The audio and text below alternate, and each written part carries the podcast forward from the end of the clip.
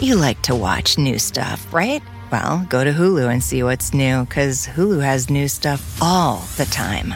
Like Vanderpump Villa, the new docudrama starring Lisa Vanderpump, where first class luxury meets world class drama. A new season of The Kardashians starring The Kardashians, of course, and Grand Cayman, Secrets in Paradise, the sizzling new reality show set in the tropical Caribbean.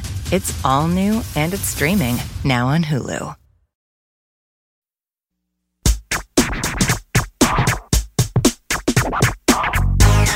Grammar Girl here. This week I have a quick and dirty tip about the words sort, kind, and type, and a tidbit about the difference between homophones and homographs. And now on to sort, kind, and type. When you're talking about categories of things, you can use the words sort, kind, and type interchangeably. Squiggly doesn't like this sort of vacation. Squiggly doesn't like this kind of vacation and Squiggly doesn't like this type of vacation. They all mean the same thing. I was curious which phrase is more common, so I searched Google Books, and in both American and British English, kind of is the most popular. Sort of comes next, and type of is the least popular. And I tried a few different phrases to make sure I wasn't muddying up the results with sentences that use kind of and sort of as qualifiers, such as I kind of like vacations and the results were consistent. Kind of still won.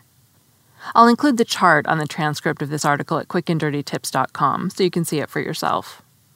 Finally, another common error when using these words is forgetting to make them plural when they follow the word these.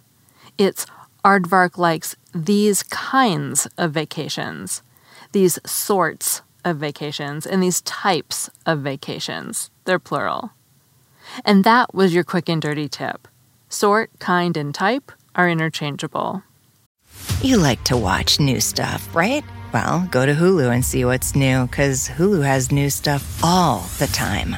Like Vanderpump Villa, the new docudrama starring Lisa Vanderpump, where first class luxury meets world class drama. A new season of The Kardashians starring The Kardashians, of course, and Grand Cayman, Secrets in Paradise, the sizzling new reality show set in the tropical Caribbean.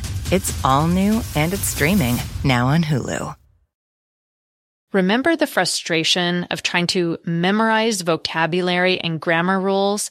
Only to find you couldn't actually use the language in real life? Well, there's a better way to learn. Rosetta Stone is the most trusted language learning program with millions of users learning 25 different languages, and you can get it on your desktop or as an app on your phone or tablet. Rosetta Stone immerses you in many ways with its intuitive process. It's really different. You pick up the language naturally first with words, then the phrases, and then with sentences. Plus, with Rosetta Stone's true accent feature, you'll get feedback on how well you're pronouncing words. It's like having a personal trainer for your accent. Don't put off learning that language. There is no better time than right now to get started. For a very limited time, Grammar Girl listeners can get Rosetta Stone's lifetime membership for 50% off. Is it rosettastone.com slash grammar. That's 50% off unlimited access to 25 language courses for the rest of your life. Redeem your 50% off at rosettastone.com slash grammar today. Hey there. If you are a curious person who loves to learn, there's another podcast I think you'll really enjoy. Freakonomics Radio is hosted by best-selling author Stephen Dubner and drives into the hidden side of business, economics, and so much more. He interviews CEOs, historians, and Nobel laureates to explore all kinds of topics, like why using swear words is more important than you think and the psychology behind why projects are always late. New episodes of Freakonomics Radio are available every week wherever you get your podcasts.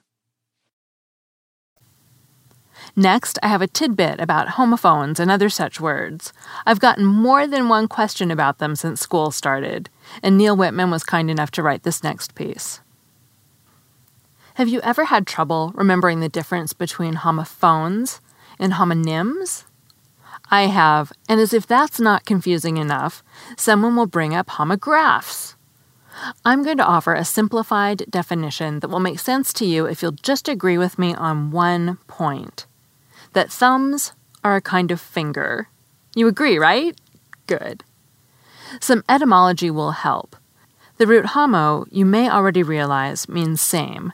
It's the same Greek root that we find in homogeneous and homosexual, but not Homo sapiens, by the way. That comes from a Latin root meaning human. First, let's tackle homophones. The root phone means sound, as it does in telephone and phonics. So homophones are words that sound the same, such as dough, a deer, a female deer, and dough that you bake into bread. Next, let's do homographs. The root graph means write, just as it does in autograph and telegraph. So homographs are words that are written the same. That is, words that have the same spelling. For example, there's the verb tears, as in Squiggly tears the speeding ticket in two, and the noun tears, meaning the salty drops of water that ran down your cheek when you watched the movie Inside Out. They're homographs because they're both spelled T E A R S. They're spelled the same. Now we can bring in homonyms. The O N Y M root means name. You also hear it in anonymous, which literally means without a name, and of course in the words synonym and antonym. Homonyms are words that have the same name. In other words, they sound the same and they're spelled the same. For example, pen, meaning the writing instrument, and pen, meaning an enclosure for an animal, are homonyms. They have the same pronunciation, pen, and they're both spelled P E N. To put it another way, homonyms are both homophones and homographs. You can even illustrate this with a cute little Venn diagram of two overlapping circles. One circle contains homophones, the other circle contains homographs, and the football in the middle contains homonyms.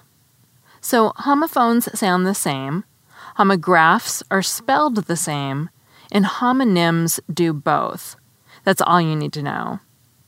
And at this point, if you already knew the difference between these three words, you might be saying, now hold on just one minute. Homographs are words that are spelled the same and don't sound the same, and homophones are words that sound the same but aren't spelled the same. This is where my fingers and thumb analogy comes in. Sure, when somebody says, Ow, I cut my finger, you probably figure they cut their pointer, tall man, ring finger, or pinky.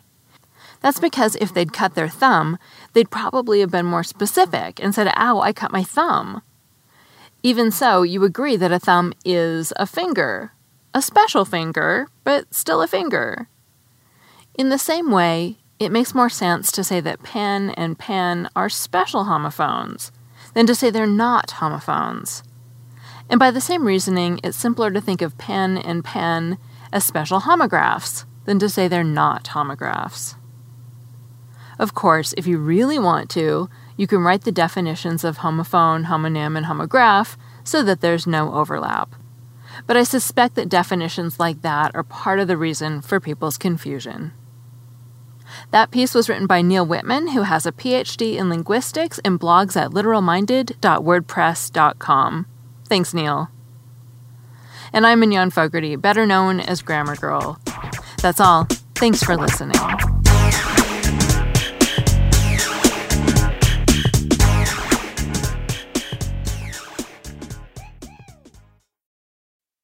Hey, it's Mignon. If you want to do more to hone your communication skills, then check out Think Fast, Talk Smart, produced by the Stanford Graduate School of Business and hosted by my friend and Stanford lecturer, Matt Abrahams.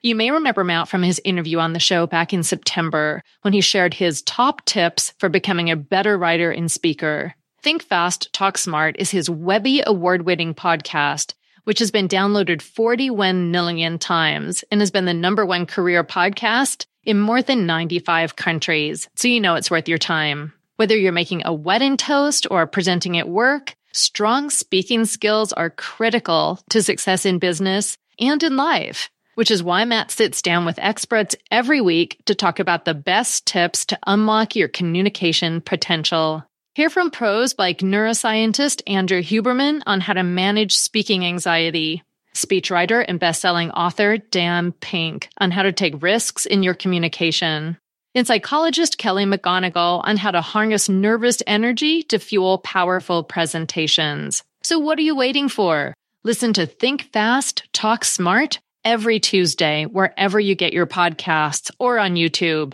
And tell Matt I said hi.